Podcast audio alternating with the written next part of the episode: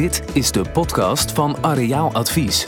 De podcast voor centrummanagement, retail, winkelvastgoed en duurzaam ondernemen.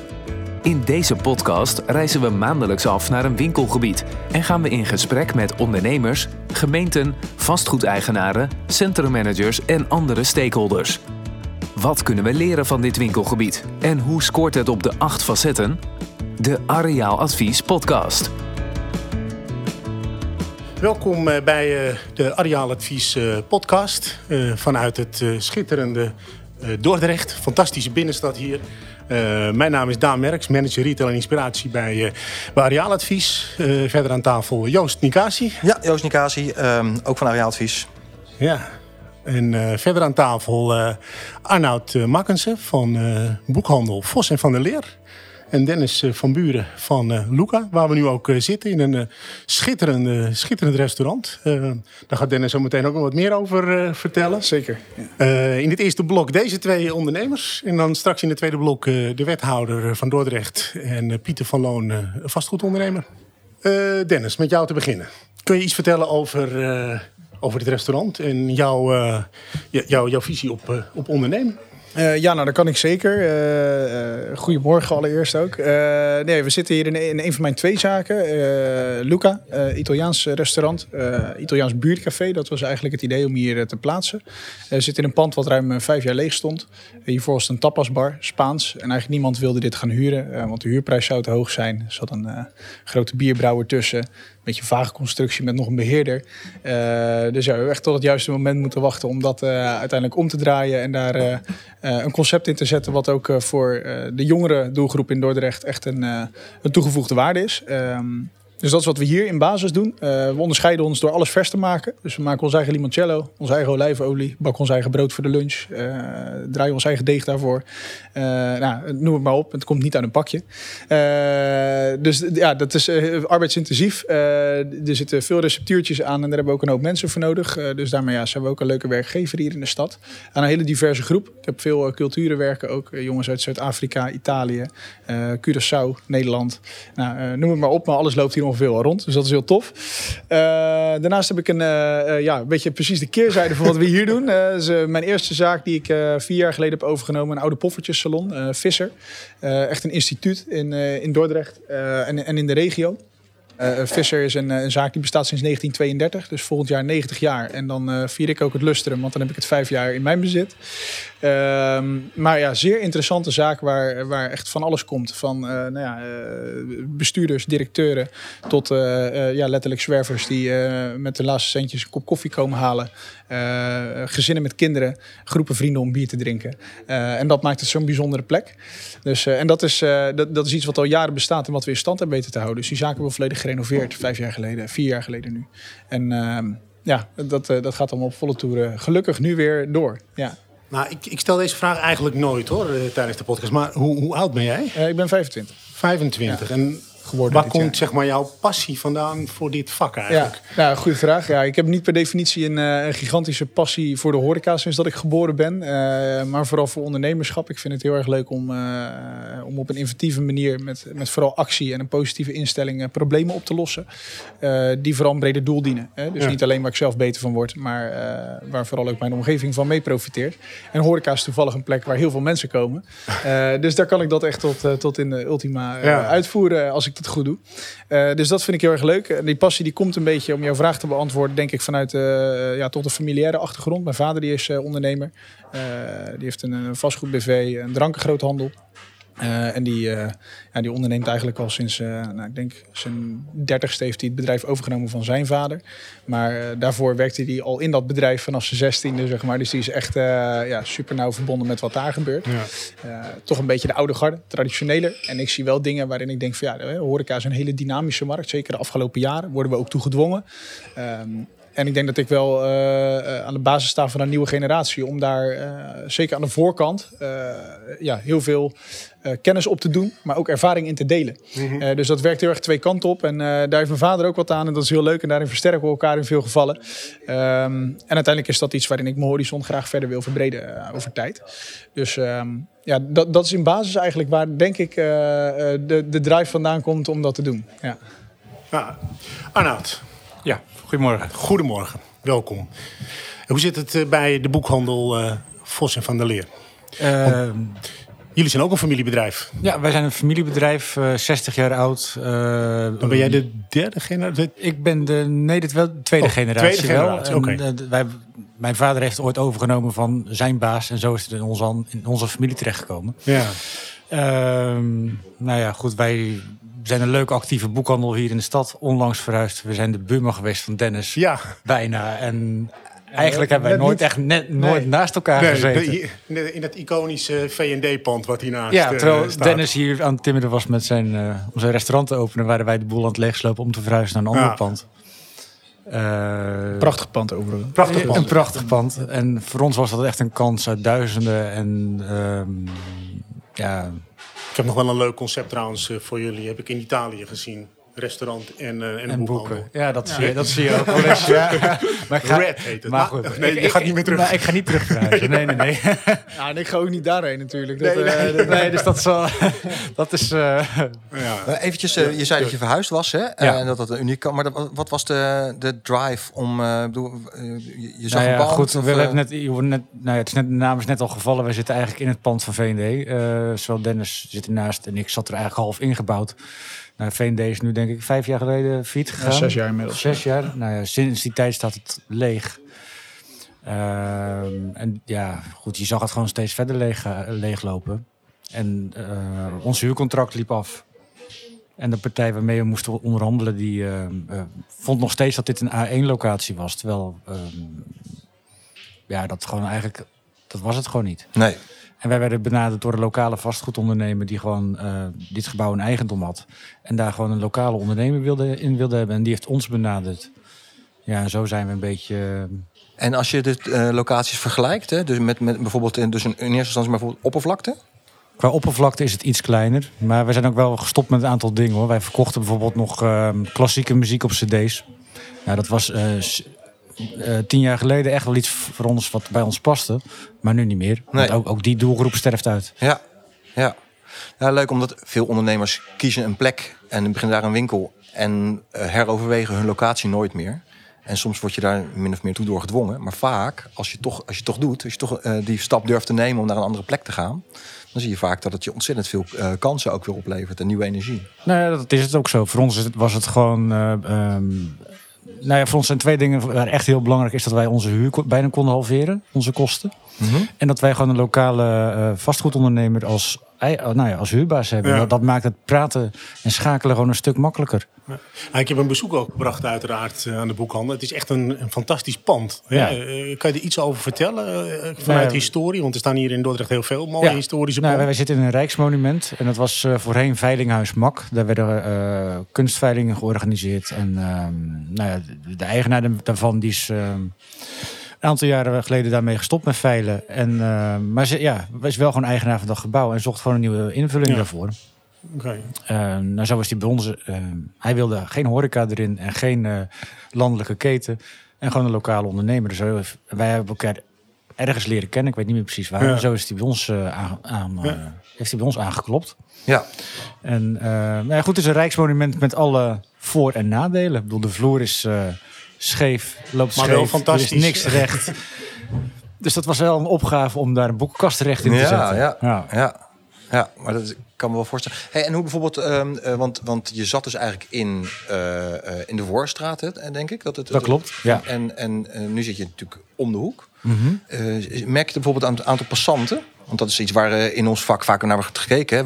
We meten het aantal passanten. En als het nou heel veel mensen lopen, dan is dat een hele goede plek. En dan moeten de huren dus ook hoog zijn. Niet altijd. Ja, het is lastig vergelijken. Want de Voorstraat is een straat waar geen auto's in mogen. De Visstraat is een straat met aan weerszijden een stoep. En in het midden rijden auto's. Ja. En dan heb je ook nog een schaduwkant en een zonkant. Dus dat scheelt. Ja. In die zin zijn wij als boekhandel wel de gelukkige dat je er maar 2 of 3 van hebt in heel de stad. Dus ja, als je echt van boeken houdt, kan je ook niet om ons heen eigenlijk. Nee, dat is ook. Je hoeft het ook minder te hebben natuurlijk van toevallige passanten. Ja. Ik denk dat je veel mensen hebt die gericht naar jullie winkel toe komen. Ja, en dit pand dat past gewoon zo goed bij boeken en wij passen zo goed bij dat pand. Het is gewoon een soort Een combinatie die gewoon klopt. Ja. Match made in heaven. Nou, bijna goed wel. Als je binnenstapt zie je gewoon dat de boeken heel goed bij het gebouw passen. En dat, ja, met alle respect voor waar wij zaten. In 2001 was dat heel mooi. Maar het is gewoon... dit gebouw van V&D waar wij in zaten... is gewoon een vierkante doos... Ja, waar het toch lastig is om een winkel in te creëren. Dat... Ja, en het, wat grappig is dat het toch... zeg wel eens, leegstand is besmettelijk. Hè? Dus als ergens een pand leeg staat en het staat lang leeg... dan zie je vaak dat het daaromheen ook lastiger wordt. Nou, dit bewijst het natuurlijk ook wel. Want het pand wat jullie achtergelaten hebben, is nog steeds leeg? Dat staat nog steeds leeg. Ja. Maar goed, in de tussentijd is dit gebouw ook weer verkocht... aan een nieuwe vastgoedondernemer... waar ik het fijne nog niet helemaal van weet... waar er wel heel veel plannen voor zijn. Dus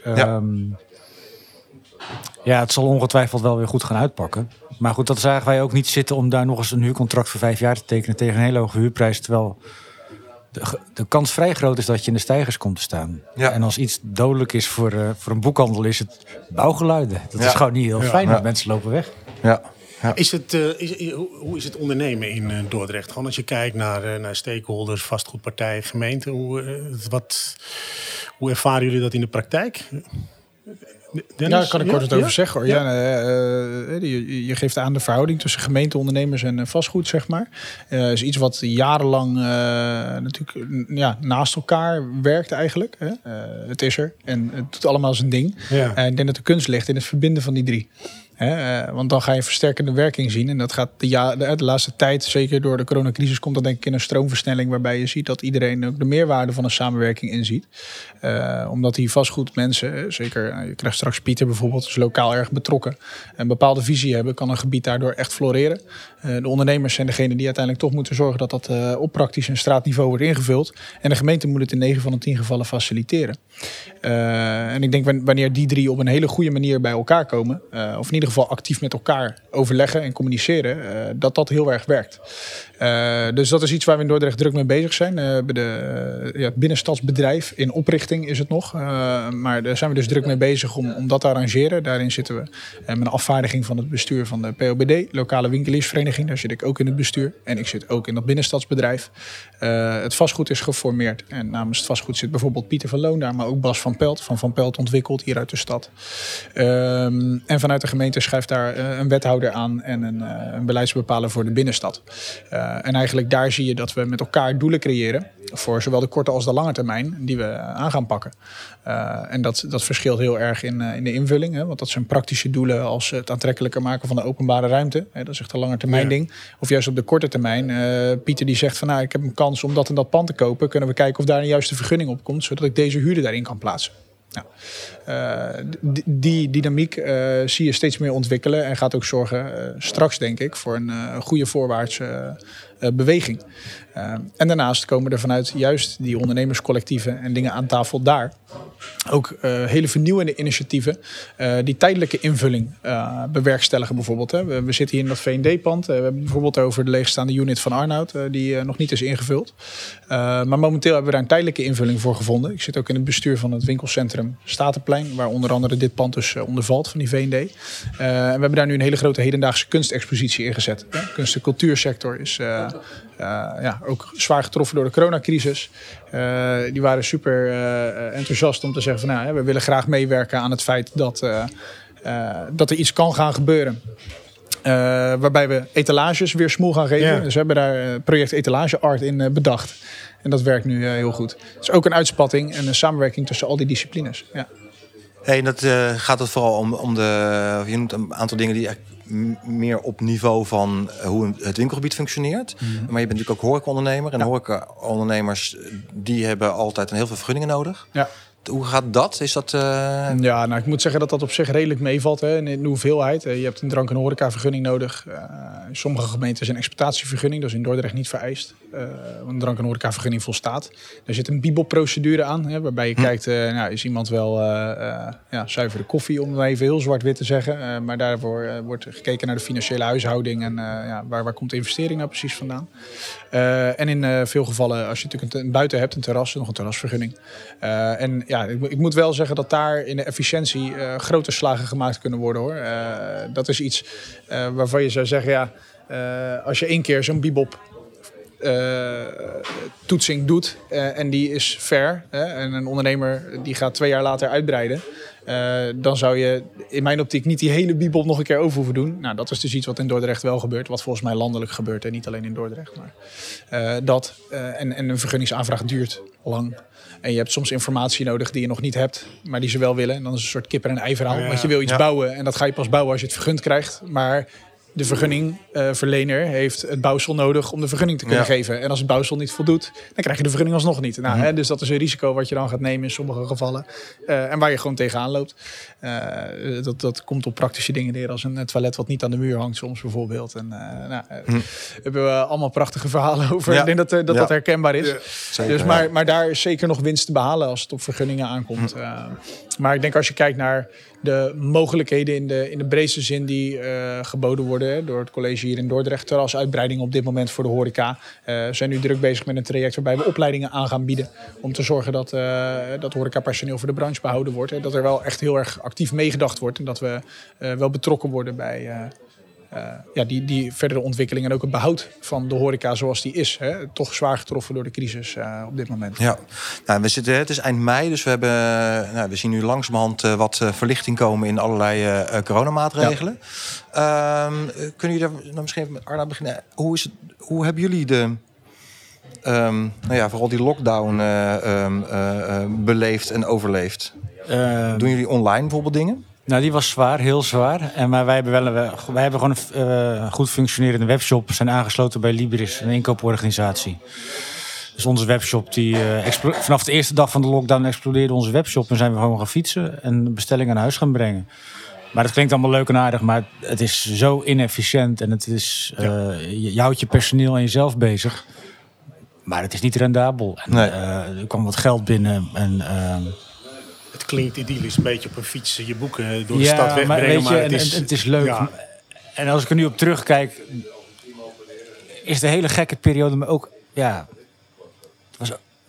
het was echt heel gek. Ja. Ik kan het eigenlijk nog steeds niet bevatten. Maar het moment dat wij onze deuren weer open mochten doen...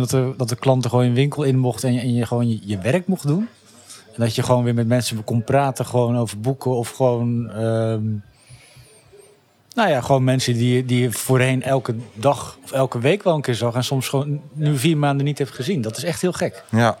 Als je kijkt naar je omzetten en vooral de achteruitgang en omzet... waar moet ik dan aan denken? Nou, dat zit je wel aan 70%. En dat krijg je gewoon niet bij elkaar gefietst. Nee. En weet je, als mensen in mijn winkel komen... dan komen ze, stappen ze naar binnen en dan weten ze vaak nog niet eens wat ze gaan kopen. Nee. En als je onze webshop bezoekt, dan heb je al in je hoofd welk boek je gaat kopen. Ja. En dan koop je alleen dat boek en dan ben je klaar. Maar stap je mijn winkel binnen, dan koop je waarschijnlijk dat boek wat je wilde kopen. Of misschien nog ineens. Maar ga je met 2 boeken weg, een tijdschrift en een kaart. Dus dat is gewoon een heel andere manier van omzet binnenhalen. Ja. Dat gaat online nooit lukken. Nee, duidelijk. En in de horeca, hoe is dat nog steeds... Hebben we nog allerlei maatregelen. Hè? Dus je mag binnen nog even niks. Maar je hebt een mooi terras buiten. Ja. Dan kan in ieder geval iets... Ja, nee, absoluut. Ja, de openingstijden zijn nu wat verruimd. Hè? Dus we mogen ook weer wat diner draaien s'avonds. We mogen om 6 uur 's ochtends al open. Ja, ik wilde eigenlijk om 6 uur starten met die podcast. Maar dat vond niemand een goed idee. Precies. Nee. Dat doen we dan ook niet. Nee, ja, dat is 1 dag leuk voor de marketing. Ik zei dat toevallig tegen mijn buurvrouw aan de overkant. Die had het gisteren gedaan. Die heeft een lunchroom. En die zijn gisteren om 6 uur 's ochtends open gegaan voor ontbijt. Ze zegt, nou, dat is leuk 1 keer inderdaad. Maar leuk voor heel vroeg. Ja, precies. Dat is natuurlijk een goede keuze die je maakt. En ja, kijk, hoe is dat voor de horeca? Je kwam net op een stukje omzetverlies. Dat verschil denk ik heel erg per zaak. Afhankelijk van het concept wat je voert... is het heel erg geschikt om juist af te laten halen... of om dingen te bezorgen. Nou, hier maken we pizza's. Dat is natuurlijk een uitermate geschikt bezorgproduct. Vooral in de eerste lockdown merkte je van heel veel mensen... de bereidheid van dit is een soort reset. We moeten elkaar helpen, we moeten dat samen doen. We hebben het over het tweede kwartaal 2020, vorig jaar. Daar hebben we eigenlijk maar 40% van de omzet verloren. En de rest hebben we allemaal bij elkaar gereden. Inderdaad op de fiets, met de auto, met bezorging en wat afhaal. Dus dat viel me eigenlijk niet eens wat tegen. Dat deden we best wel goed. Het punt is alleen dat daarna ga je de zomer in. Dan zie je weer dat mensen helemaal losgaan. Want met afhalen en bezorgen, dat is precies hetzelfde als bij Arnoud. Je koopt wat je wil. Dus dat is alleen die pizza, want je gaat dat eten. Maar dat drankje, het dessertje, het voorgerecht, dat tweede drankje, die fles wijn, dat limoncellootje na je eten. Ja, dat laat je allemaal staan.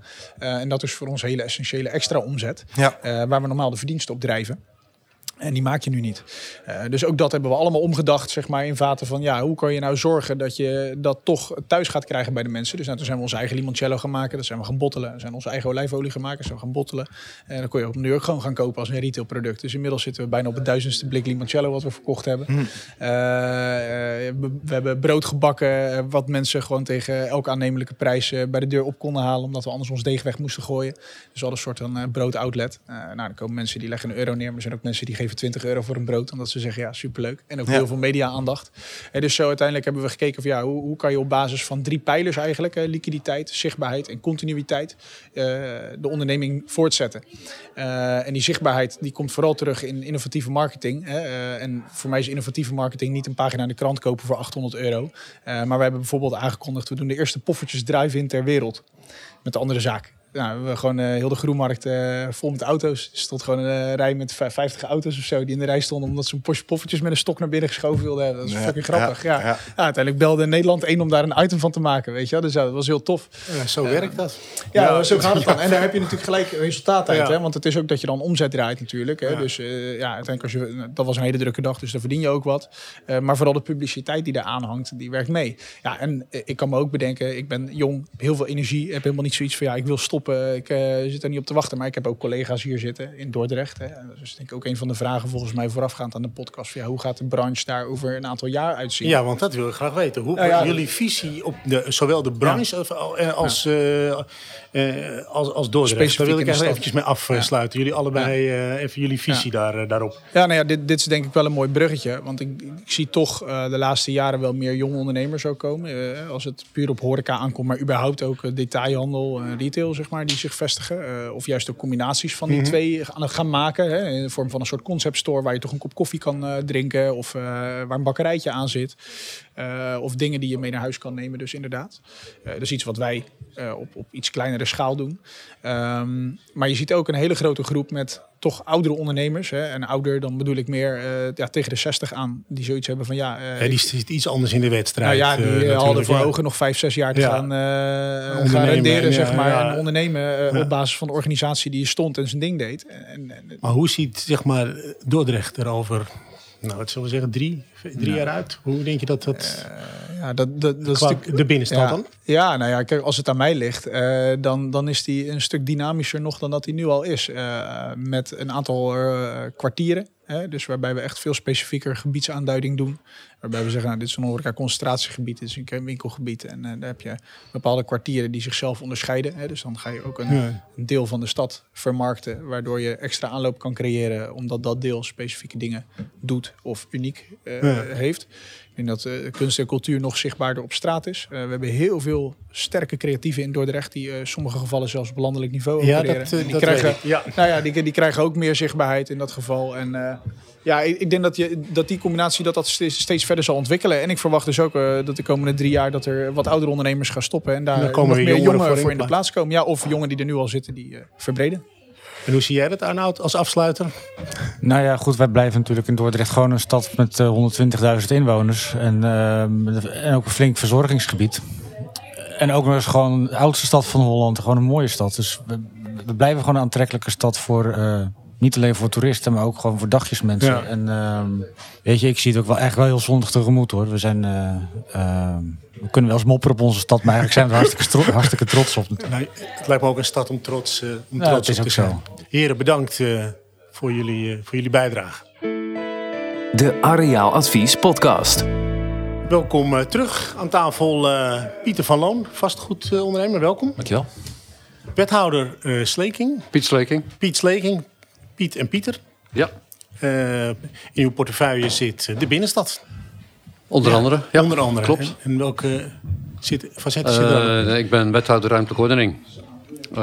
Wethouder cultuur en toerisme. Personeel, organisatie, vergunningverlening en handhaving. Maar ook de binnenstad, de levendige binnenstad... is een belangrijk onderdeel van mijn portefeuille. Natuurlijk zeker in deze periode. Ja. Waren er wel wat uitdagingen in mijn portefeuille. Hè? Op het gebied van cultuur, toerisme en binnenstad. Juist de 3 sectoren die behoorlijk getroffen zijn in deze hele crisis. Ja, dat hebben we op zich wel prettig om... Ik ga nu gelijk op de inhoud in, hoor. Maar om maar eens wat te noemen... ik kan me voorstellen dat ondernemers... horeca-ondernemers iets met terrassen willen in de binnenstad. Zeker in deze coronatijd. Ja. Dan is het prettig als je naast RO ook de vergunningen doet... kan ik me voorstellen. Nou ja, we waren het daar in het college ook wel met elkaar over eens. Dus er is ook snel geschakeld volgens mij. Wat kunnen wij betekenen in deze tijd? Je ziet dan natuurlijk in allerlei steden... dat er extra ruimte is geboden om de terrassen uit te breiden. Nou ja, daar waren de ondernemers blij mee. Het was voor de stad ook goed. Dus volgens mij gaat dat nu een wat meer structureel karakter ook krijgen. Omdat het ook zorgt voor een stuk extra levendigheid in de stad. Ja, dat is inderdaad nog wel interessant. Misschien te snel op de inhoud, maar... Maakt niet uit, dat is graag. Het is altijd interessant om te zien... als er allerlei soort noodmaatregelen... of tijdelijke maatregelen worden genomen... in hoeverre zijn die dan ook tijdelijk? En in hoeverre wordt het dan toch iets structureels? Hè? Want ik kan me voorstellen dat je zegt... van god, het is eigenlijk hartstikke leuk, veel terrassen. Maar ik kan ook me voorstellen dat er bijvoorbeeld bewoners zijn... die zeggen, nou... Het is wel prima dat het nu even is. Maar straks wil ik weer gewoon... nee, maar dat is zeker een punt. Dus je moet het wel ook echt in samenspraak met omwonenden doen. Hè. Er zijn hier en daar parkeerplaatsen opgeofferd. Er zijn kleine terrasjes neergezet. Of er zijn extra fietsenstallingen neergezet.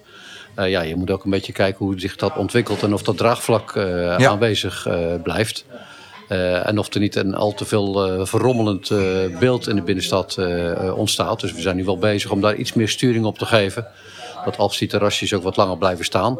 Dat het ook qua vormgeving een beetje past bij onze stad. Hè. We zitten in een historische stad met 2000 monumenten. Ja, dan wil je niet dat er met name in dit gedeelte van allerlei troep op straat wordt gezet. Moet er ook een beetje uitzien. Zeker, ja. Pieter.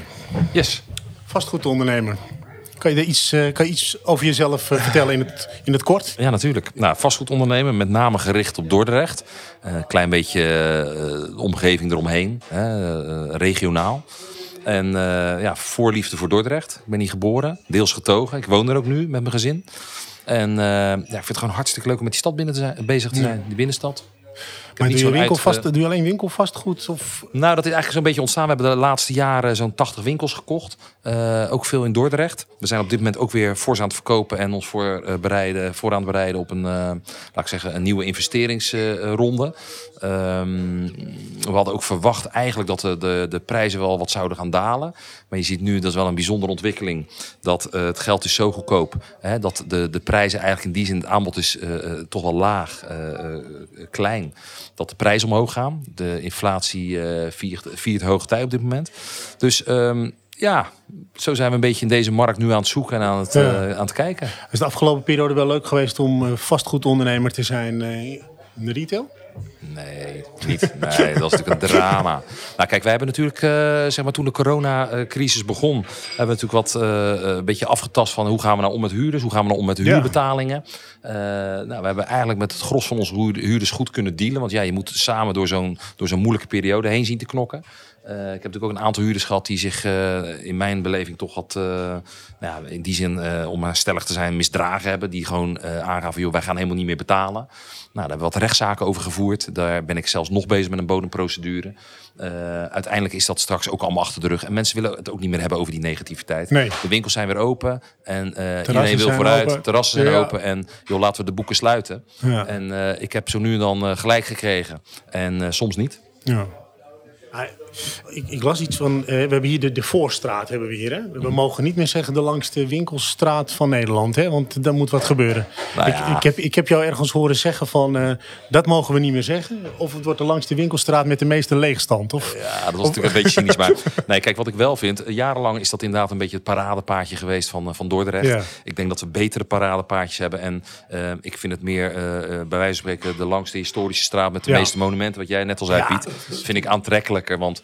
qua winkels is dat gewoon afgenomen. Ja. We zijn ook druk bezig met stakeholders, waaronder de gemeente en vastgoed en winkeliers, om te kijken van hoe kunnen we nou dat gebied weer aantrekkelijk maken. En daar zijn we druk mee bezig. We zitten ook echt wel richting een soort eindprogramma. Dus ik heb de goede hoop op dat straks weer dat het allemaal gaat bruisen en gaat leven. Ja, wat dan wel, wat je dan in veel gebieden ziet, en ik denk dat jullie daar ook mee bezig zijn, hè, is dat je dan op een gegeven moment zegt, nou weet je, het is de straat liep van punt A tot punt Z. Maar misschien moeten we hem eigenlijk van punt G tot punt T laten lopen, bij wijze van spreken. Dus aan weerskanten zou er een stukje af kunnen. Volgens mij is dat ook het idee, hè, wat er leeft. Dan heb je natuurlijk... Nou ja, twee belangrijke beslissingen of dingen waar je over na moet denken. Namelijk, ja, waar zit dat omslagpunt dan? Hè? Vanaf waar is dan... Hè, is dat logisch? Dat vraag me af of in hoeverre jullie daar al uit zijn. En het tweede is dan natuurlijk... Ja, wat doe je dan met die andere stukken? En ik noem dat wel eens... we zien natuurlijk in onze projecten zien we dit ook vaak. Er moet iets gebeuren. Ja, ik zeg wel vaak... Je krijgt een soort... je moet een soort reïntegratietraject in voor die minder kansrijke gebieden. Hè? Waarbij de gebieden zelf... nou ja, ook als je een boventallig wordt verklaard door je baas... dan ga je ook door die fase heen. Hè? Eerst word je boos en dan je gelooft het niet. En, nee, eerst geloof ik niet, dan word je boos. En dan kom je in de acceptatie en dan ga je... nou ja, toen naar een nieuwe situatie. Hoe ga je dealen met een nieuwe situatie? En dat zijn vaak ook de fases waar zo'n straat dan of in zo'n gebied dan in terecht komt. Dus nou, misschien even aan de wethouder eerst. Zijn jullie er al een beetje uit? Hebben jullie al een beetje een beeld van, nou ja, weet je, dit tot hier loopt het en daar dus niet meer? Want het heeft wel effecten natuurlijk op het moment dat je zo'n uitspraak doet. Ja, er zijn natuurlijk ook al besluiten in het verleden genomen. Met name ten aanzien van die voorstraat die helemaal van west tot aan vanaf de Grote Kerk tot aan Voorstraat Noord loopt, aan de andere kant van de stad. Waar al zo'n langer dan 10, 15 jaar geleden volgens mij is besloten... oké, dat deel, daar gaan we andere functies mogelijk maken. Dat behoort eigenlijk niet meer tot het kernwinkelgebied. Daar staan wel functies toe als dienstverlening, creatieve sector. Maar er kan ook gewoon gewoond worden. En daarmee is dat deel van de Voorstraat ook eigenlijk een beetje van kleur verschoten. Het is ook geen wandelgebied overigens, dus het heeft ook wel een andere uitstraling. Dit deel van de stad is het best wat lastiger, moet ik zeggen. Het gekke is dat je natuurlijk ondernemers, met name startende ondernemers... zoeken natuurlijk naar een plekje waar ze voor niet al te veel geld... ook nog verwachten iets te kunnen verdienen. En juist in die aanloopstraten zitten natuurlijk soms wel plekken waar ze terecht kunnen. Waar ze een start kunnen maken. En dat is het lastige ook vanuit de rol voor de overheid. Kijk, je kan natuurlijk heel makkelijk een besluit nemen. Oké, we gaan een nieuw bestemmingsplan presenteren, dat gaan we vaststellen. En daarin nemen we in op dat dat deel van die straat behoort niet meer tot het kernwinkelgebied. Maar krijgt wat ons betreft een woonfunctie of andere functies.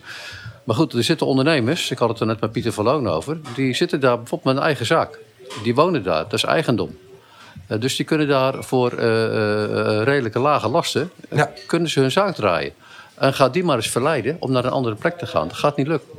En aan de andere kant, wat is er mee mis als je zo'n soort aanloopstraat hebt? Er wordt voor een deel gewoond, er zit voor een deel dienstverlening...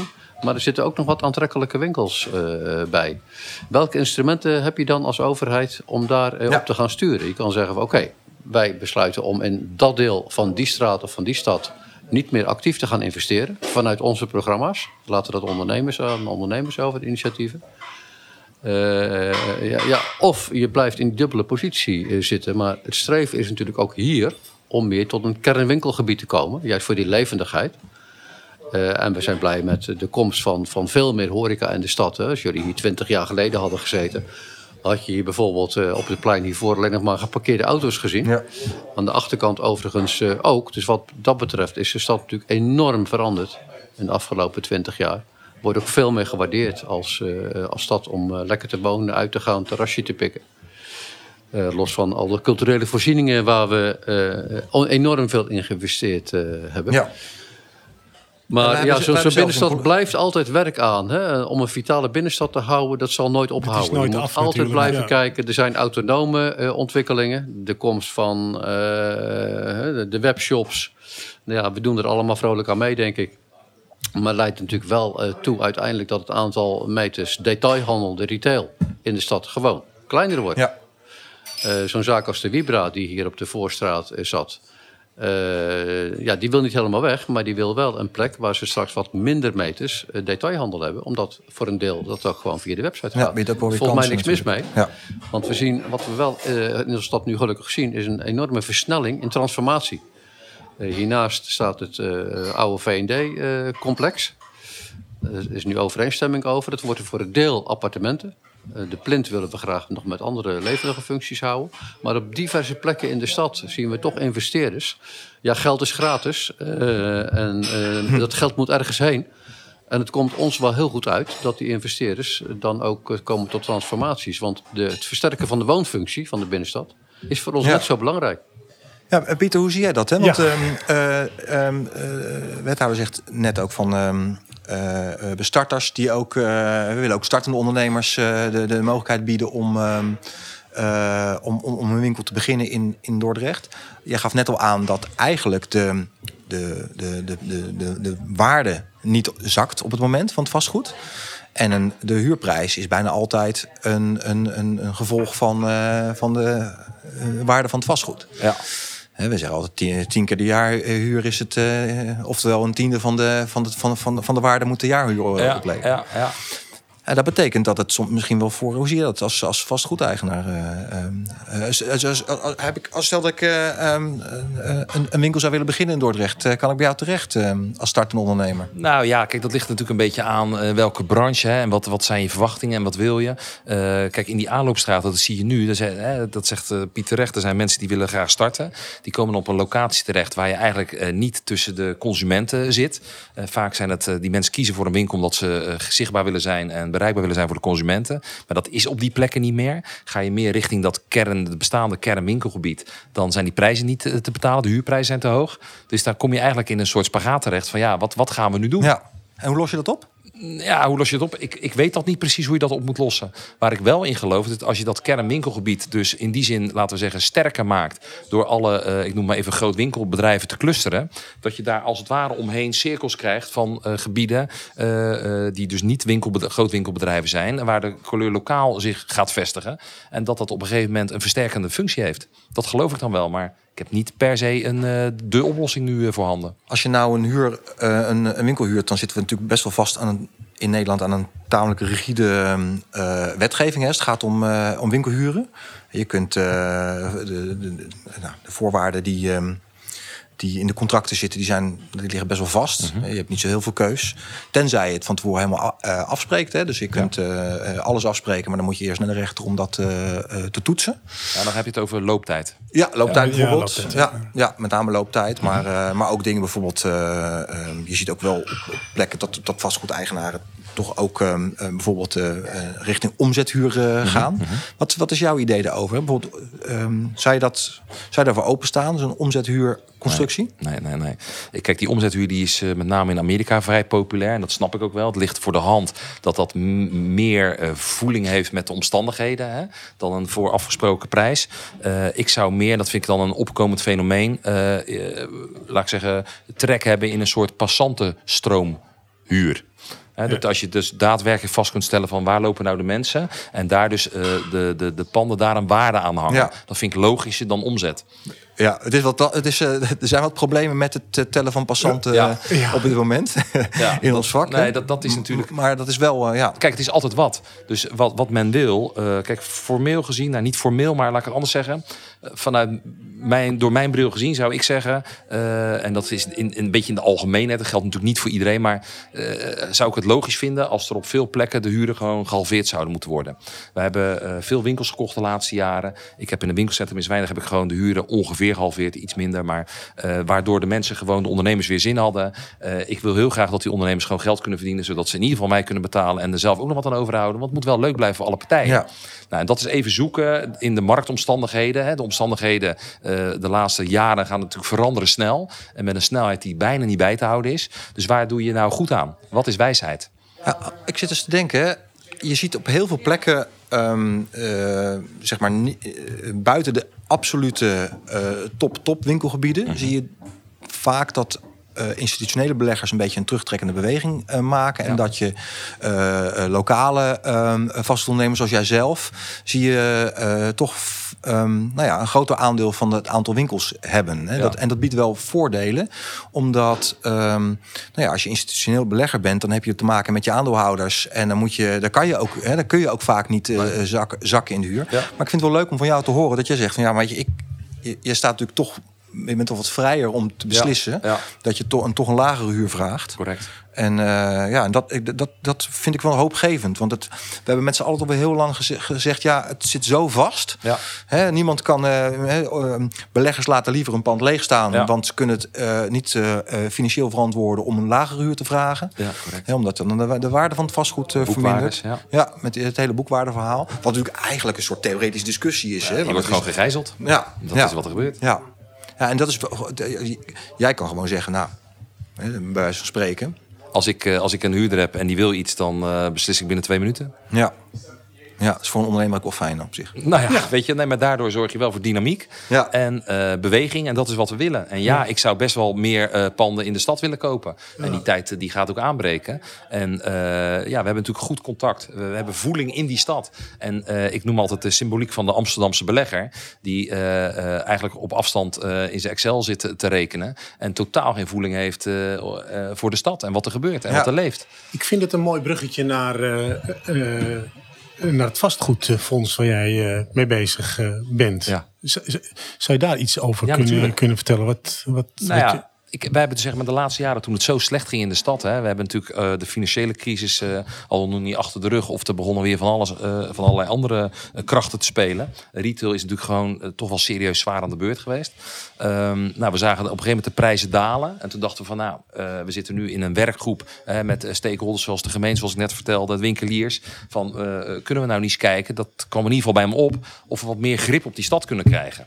En hoe doe je dat? Nou, door in mijn optiek bezit naar je toe te trekken, panden te kopen. En op die manier de krachten te bundelen en snelheid te kunnen maken, de kwaliteit te kunnen verhogen en ook beslissingen te kunnen nemen. En we zijn dus gaan zoeken van wat zou nou daar de beste constructie voor zijn. Toen hebben we gedacht en uitgezocht inmiddels dat een obligatiefonds zou moeten zijn. We zijn nog steeds daar aan het kijken van wat is wijsheid. Op dit moment is het natuurlijk een beetje een gekke situatie dat als je geld kan lenen voor heel weinig. Jij zei het net al, Piet, geld is gratis. En dat je dan rendement kan krijgen. Dus je kan geld lenen, je kan rendement krijgen wat een stuk hoger is. Dat is natuurlijk een bijzondere periode. Maar ik geloof nog steeds, wij zitten een beetje in de laatste fase van het onderzoek. En ik zou het wel heel erg leuk vinden om een try-out binnenkort te gaan starten. Hey, ik hoorde je eerder zag ik je ergens volgens mij zeggen... we hebben 100 miljoen nodig. Ja. Dat is ook het bedrag wat het Rijk nu beschikbaar stelt... voor de retail, voor heel Nederland. Hè? Ja. Dus het is best een ambitieus... Het gaat dus nu naar ons toe. Ja. Nee, ambitieus zeker. Maar goed, weet je, zonder ambitie gebeurt natuurlijk helemaal niets. Nee. En 100 miljoen is uiteindelijk een idee, een stip op in de horizon. Maar we hebben nu van de week besloten om eens te kijken... of we gewoon 2 minifondsen kunnen starten van 2,5 miljoen. Eens kijken hoe de markt erop reageert. We financieren een deel bij de bank, de rest halen we op uit de markt. En gewoon eens kijken of daar animo voor is, of dat ook echt gaat werken. Kijk, het is natuurlijk een leuke gedachte, maar laat het maar eens zien. Ja, wij zeggen wel eens, dat was wel mooi, je zei zo even van... hoe krijg je grip op de stad? Nou ja, als je het vastgoed in eigendom hebt... wij zeggen ook altijd, de pandeigenaar heeft letterlijk een sleutel in handen. Hè? Dat is, en ik denk dat... En want hoe zie je dat dan? Hè? Dan heb je straks een vastgoedfonds met een bepaald bezit, een aantal panden. En wie beheert dat en wie beslist welke winkel, welke ondernemer waar een huurcontract krijgt? Ja, wij zelf. Daar zit met name de kracht. Kijk, ik zal een voorbeeld noemen. We hebben bijvoorbeeld het bedrijf Enecomiddelen kwam, die informeerde in Dordrecht van... joh, we willen ergens landen. Nou, dat is natuurlijk hartstikke leuk. Nou, wat doen die mensen? Die gaan naar de gemeente. De gemeente zegt, we hebben geen vastgoed, maar wacht even... het zou wel goed zijn als je dit, dat of dat zou kunnen doen. Dan gaan ze naar de makelaar en zeggen, ja, ik heb 1 pand. Kom maar kijken. Ja, dat past niet. Op een gegeven moment, zo'n Enecomiddelen denkt... ja, waar moet ik nou eigenlijk heen? Kijk, op het moment dat je natuurlijk meer bezit hebt... en met name zit de crux dan in de samenwerking... met de gemeente van waar willen we naartoe... Willen we op zo'n plein, willen we daar een evenementenplein? Oké, dan gaan we daar de horeca plaatsen.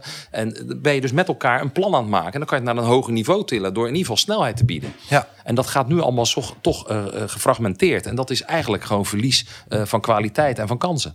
Ja. Dil en Camilla zou trouwens hier wel prima passen in deze historische binnenstad, maar dat terzijde. Ja. Zien jullie voor als gemeente een rol in zo'n vastgoedfonds? Nou, we hebben het daar wel over gehad. Pieter die gaf op een gegeven moment al snel aan van, nou, volgens mij hebben we de gemeente daar niet in nodig. We hebben overigens wel besloten om vanuit de verkoop van onze Enecomiddelen onder de beide 50 miljoen weer beschikbaar te stellen voor een vervolgprojectprogramma voor de binnenstad. Er is heel veel geïnvesteerd in het openbaar gebied de afgelopen 10, 20 jaar. Dus daar hoeven we niet heel veel meer aan te doen. Maar er liggen nog wel een paar knelpunten. We zien natuurlijk dat met name de mobiliteit sterk aan het veranderen is. En dat naarmate we de woonfunctie van de binnenstad ook verder willen versterken. Een tweede auto zal niet zo makkelijk meer lukken. Maar er zijn natuurlijk wel mensen die willen in de binnenstad wonen. Maar dan moeten we ergens wel een autootje kunnen parkeren. Er liggen mogelijkheden om of een garage te verwerven of om nieuwe parkeergelegenheden te realiseren. Een van de knelpunten is hier vlakbij de grote markt, wat altijd nogal een beetje als een barrière wordt beleefd tussen dit kernwinkelgebied en het historische havengebied. Mensen denken een beetje dat daar de stad ophoudt en daar begint eigenlijk het mooiste deel van de stad pas. Dus daar willen we nog wel een investeringsimpuls gaan doen de komende jaren. Dat kan ertoe leiden dat daar een aanvullende ondergrondse parkeervoorziening komt. Maar dan wel voor bewoners, belanghebbenden in de stad. Want we willen eigenlijk dat de toeristen, de zoekers, de binnenstad liever mijden. Dus de parkeergelegenheden aan de rand van de binnenstad. Ja. En dit gewoon aantrekkelijker voor voetgangers en fietsers maken. Dat is het lot van de historische binnenstad, Delft. En je bent natuurlijk heel erg gezegend met het feit dat je van die prachtige panden hebt en daarmee heel aantrekkelijk bent voor bezoekers. Alleen ja, het belemmert je natuurlijk ook in het creëren van dit soort voorzieningen. Dat is altijd ingewikkelder dan. Ja, dat is waar. Aan de andere kant zijn er natuurlijk nog een aanvullende ontwikkelingen in deze tijd. Hè. De hele klimaatadaptatie, waarbij je tot de conclusie komt, ja, we willen de binnenstad ook eigenlijk wat groener gaan maken. Welke mogelijkheden zijn er daartoe? En we hebben prachtige havens, maar er werd eigenlijk tot nu toe nog redelijk weinig gebruik van gemaakt. Hoe kun je die meer openstellen? Voor plezierbootjes, wat drijvende terrasjes. Dat zul je altijd in samenspraak met bewoners moeten doen. Want elk initiatief dat je hier in de binnenstad wil nemen, die krijgt meteen te maken met een enorme aanloop van betrokken bewoners, laat ik het zo maar uitdrukken. Ja. Die niet staan te klappen voor elke verandering in de binnenstad. Dus het blijft ook zoeken naar een levendige, bruisende binnenstad, hè, die we met elkaar graag willen. Waarin het fijn is om een terrasje op te zoeken waar de toeristen graag naartoe komen. Aan de andere kant zal de binnenstad ook een plek zijn en blijven waar mensen wonen en willen wonen. Dat zijn denk ik niet de mensen die houden van rust en regelmaat. Maar ook mensen die het leuk vinden om een beetje levendigheid om zich heen te houden. Maar het blijft wel zoeken naar de goede balans. We hebben zelfs een collega die een huis gekocht heeft in Dordrecht. Dus het is, we maken het van dichtbij. Dat is niet zo gek. Want Dordrecht is nog relatief steeds een goedkope stad. We zien ook mensen uit Rotterdam die daar niet meer kunnen slagen. Omdat daar de prijzen helemaal uit de pan gerezen zijn. Waarvoor je in Dordrecht voor relatief minder geld meer ruimte kunt kopen. Een reclamerondje gehad? Nee, we komen tot een afsluiting. Maar wat ik net ook aan de ondernemers vroeg, hoe ziet de binnenstad er dan over een jaar of 3 tot 5 uit? Is die dan? Nou ja, wij gaan daar natuurlijk als gemeente zelf mee aan de slag. Ja. Maar altijd in samenspraak met de ondernemers. Ik ben heel blij met de rol bijvoorbeeld die Pieter van Loon hierin speelt. Betrokken ondernemers, echt betrokken bij de stad. Daar heb je inderdaad meer aan dan een investeerder die ergens in Amsterdam of ergens anders woont. Dat kan ik me voorstellen, en die weinig interesse heeft om ook een meer betekenis te geven aan zijn rol voor de stad. Wat buitengewoon belangrijk is. Dus met name de mobiliteit, het verkeer. En dat zal gaan veranderen de komende jaren. Daar gaan we echt in investeren. Dus meer blik van straat. Dus de stad nog aantrekkelijker maken. Aan de andere kant is het ook wel afwachten. Voor een deel was ik somber gestemd. Ik dacht van, mensen hebben tijdens die coronacrisis zoveel via webmail besteld. Die komen niet meer terug. En als ik dan zag hoe druk het de afgelopen weekend meteen was. Ja, mensen willen er ook weer uit. Ja. Dus wat gebeurt er nou straks echt met die retail? Hè? Dat is voor mij nog wel even de vraag. Kijk, dat ze teruggaan naar wat minder meters, dat staat denk ik wel vast. Maar het kan ook best zo zijn. Wat mij ook verrast is dat er juist in deze tijd weer veel nieuwe horeca-initiatieven gekomen zijn. De mensen die juist nu weer kansen zien. Ja, het wordt straks een beetje booming, hè? Iedereen heeft het nu over de roaring twenties die eraan zitten te komen. Ja. Dat merk je ook om je heen. Dat mensen echt er weer op uit willen. Ja. Dus ik hoop ook dat we de spurt waar we eigenlijk mee bezig waren in Dordrecht, met de groei van het aantal toeristen en de dagjesmensen, dat weer straks weer snel op gang komt. En hoe zie jij dat, Pieter? Nou ja, ik deel natuurlijk grotendeels die mening. Ik zou nog wel een schepje bovenop willen doen. Ik fantaseer er echt over dat de stad straks weer druk bezocht wordt. Veel toerisme. Onderschat niet dat Dordrecht enorm veel toeristen trekt. We hebben ook echt heel veel te laten zien. Nog even in het kader van ook het reclamerondje. Maar het is ook echt leuk om hier te zijn. En ik verwacht eigenlijk alleen maar positiviteit. Okay. Ja. Mooie afsluiting. Dat lijkt me een hartstikke mooie afsluiting. Bedankt, heren. Heel graag gedaan. De Areaal Advies podcast. Zo Joost, we zijn weer terug op kantoor in Zeist. Op ons hoofdkwartier. In het clubhuis. In het clubhuis, ja. Uit Dordrecht gesproken met Piet Sleeking, de wethouder binnenstad van Dordrecht. Pieter van Loon, vastgoedondernemer. En Dennis van Buuren, horecaondernemer. Dennis, nog bedankt voor het ontvangst bij restaurant Luca en de goede koffie. En we spraken ook met Arnoud Makkenze van boekhandel Vos en Van der Leer. Wat is je algemene indruk, Joost, van Dordrecht? Nou, ik moet zeggen, ik was er al een tijdje niet meer geweest. En de laatste keer dat ik er was, dat is denk ik toch alweer een aantal jaren geleden. Er was een keertje een onderzoekje gedaan, wat passantenonderzoek. En ik herinner me daarvan dat het nog wel moeizaam ging. Dat de Dordtenaar niet zo makkelijk te verleiden was tot een praatje of een meedoen met de enquêtes. Ik moet zeggen dat het me... aan alle kanten mee is gevallen. Klinkt dan een beetje onaardig, maar ik ben echt wel positief. Ja. En als je kijkt naar ons 8 facetten model... als je die score erop loslaat, hebben ze ook echt een hele goede score. Ze hebben echt een goede score. Terwijl ik denk dat het toch ook op een of andere manier de naam ook is. Dat je van, het is daar... Er is nog heel wat werk te verzetten. Yeah. Is ook zo, hè? Er is ook heel veel werk te verzetten. Er zitten natuurlijk ook echt wel wat dingen in die nog beter kunnen. Maar bij dit soort steden zie je toch wel... We zijn natuurlijk eerder in Gouda geweest. Ik doe zelf het een en ander in Amersfoort. Deventer kennen we goed. Dat soort steden hebben natuurlijk één ding zo ontzettend mee. En dat is dat prachtige decor. Ja. Het is natuurlijk echt een hele gave stad om... en dat heeft voor- en nadelen. Hè, want dat betekent ook soms kleinere winkeltjes of heel veel of verspreid. Maar over het algemeen is mijn indruk wel heel positief. Heel goed, ja. En ik moet zeggen ook enthousiaste mensen. Hè, dat viel mij ook op. Ja. Hè, dat ze met zoveel enthousiasme spreken over hun stad. Daar zoeken we ze natuurlijk wel een beetje op uit. Hè, op enthousiaste mensen die meedoen. Maar nee, dat is wel waar. Dat is zeker waar. En als je kijkt naar ons model, hè, we hebben natuurlijk eventjes goed naar gekeken. En waar valt het dan? Waar zit het dan goed en waar zit het minder goed? Nou, het zit bijna overal goed. We zien facetten bereikbaarheid, fysieke omgeving, beleving, imago, zelfs imago. En organisatie zien we toch in het groen staan. Ja. En we zien dan aanbod en veiligheid en vertrouwd. En het ondernemersklimaat zien we zeg maar geel. Dat is gemiddeld. Hè? Ja. En dat zit hem eigenlijk vooral... Ja, dus op de leefbarometer scoort Dordrecht niet zo goed. Ja. Nou, dat zie je terug in dat facet veilig en vertrouwd. En er is nog wel wat leegstand. En dat is natuurlijk wel iets wat, waar nog een mooie uitdaging ligt. Ja. Geloof jij in dat vastgoedfonds wat Pieter van Loon... wat ik al eerder ook in het gesprek zelf zei... Hè, dat is toch... Het is ook wel een behoorlijk bedrag wat hij voor ogen heeft. Ja. Het is hetzelfde bedrag wat het Rijk straks volgens mij voor 44 steden beschikbaar stelt. Maar dan met z'n bij elkaar. Ja. Maar het is natuurlijk wel iets anders. Hè? Dus een vastgoedfonds is niet geld wat je ergens insteekt... wat je dan min of meer kwijt bent. Ja. Nee, dat is geld wat je investeert, en waar je uiteindelijk rendement op wil halen.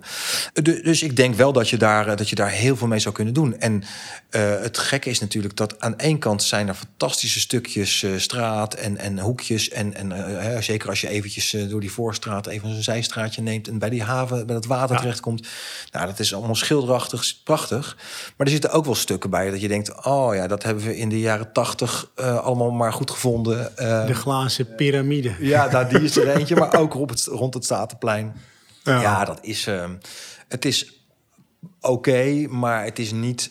Het past niet zo heel erg bij Dordrecht. Hè? Het zou ook in andere plekken zijn. Het zou ergens in Flevoland in een van de steden kunnen staan. In een mooie Flevolandse steden, ja. Ja. Dat noem maar geen, want dan... Ja. Maar overal kunnen we zeggen dat Dordrecht gewoon goed scoort. Ja, dus nou ja, aan al onze vakgenoten die deze podcast luisteren... ga er ook vooral weer eens kijken. Ga eens kijken, ja. Want het is leuk. En het was... Kijk, we zien natuurlijk langzamerhand alles... De horeca weer open gaan. En dan wordt het ook... het weer wordt iets beter. Dan is het altijd leuk om door zo'n stad rond te kijken.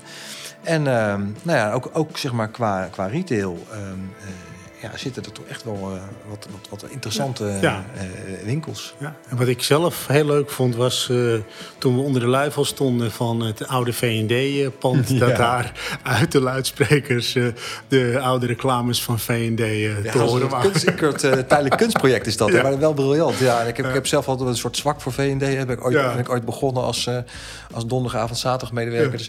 Ja. Dus ik kan ze bijna dromen, maar het was een soort tijdmachine, waar je zo'n geluid van vroeger. Ja. Dat past er eigenlijk ook wel weer mooi bij, zo'n historische stad als Dordrecht. Nou, we sluiten deze podcast af en we kijken waar we volgende maand weer te vinden zijn. Komt vast goed. Leuk. Zeker. Oké, bedankt. Dit was de Areaal Advies podcast. Bedankt voor het luisteren en tot de volgende keer.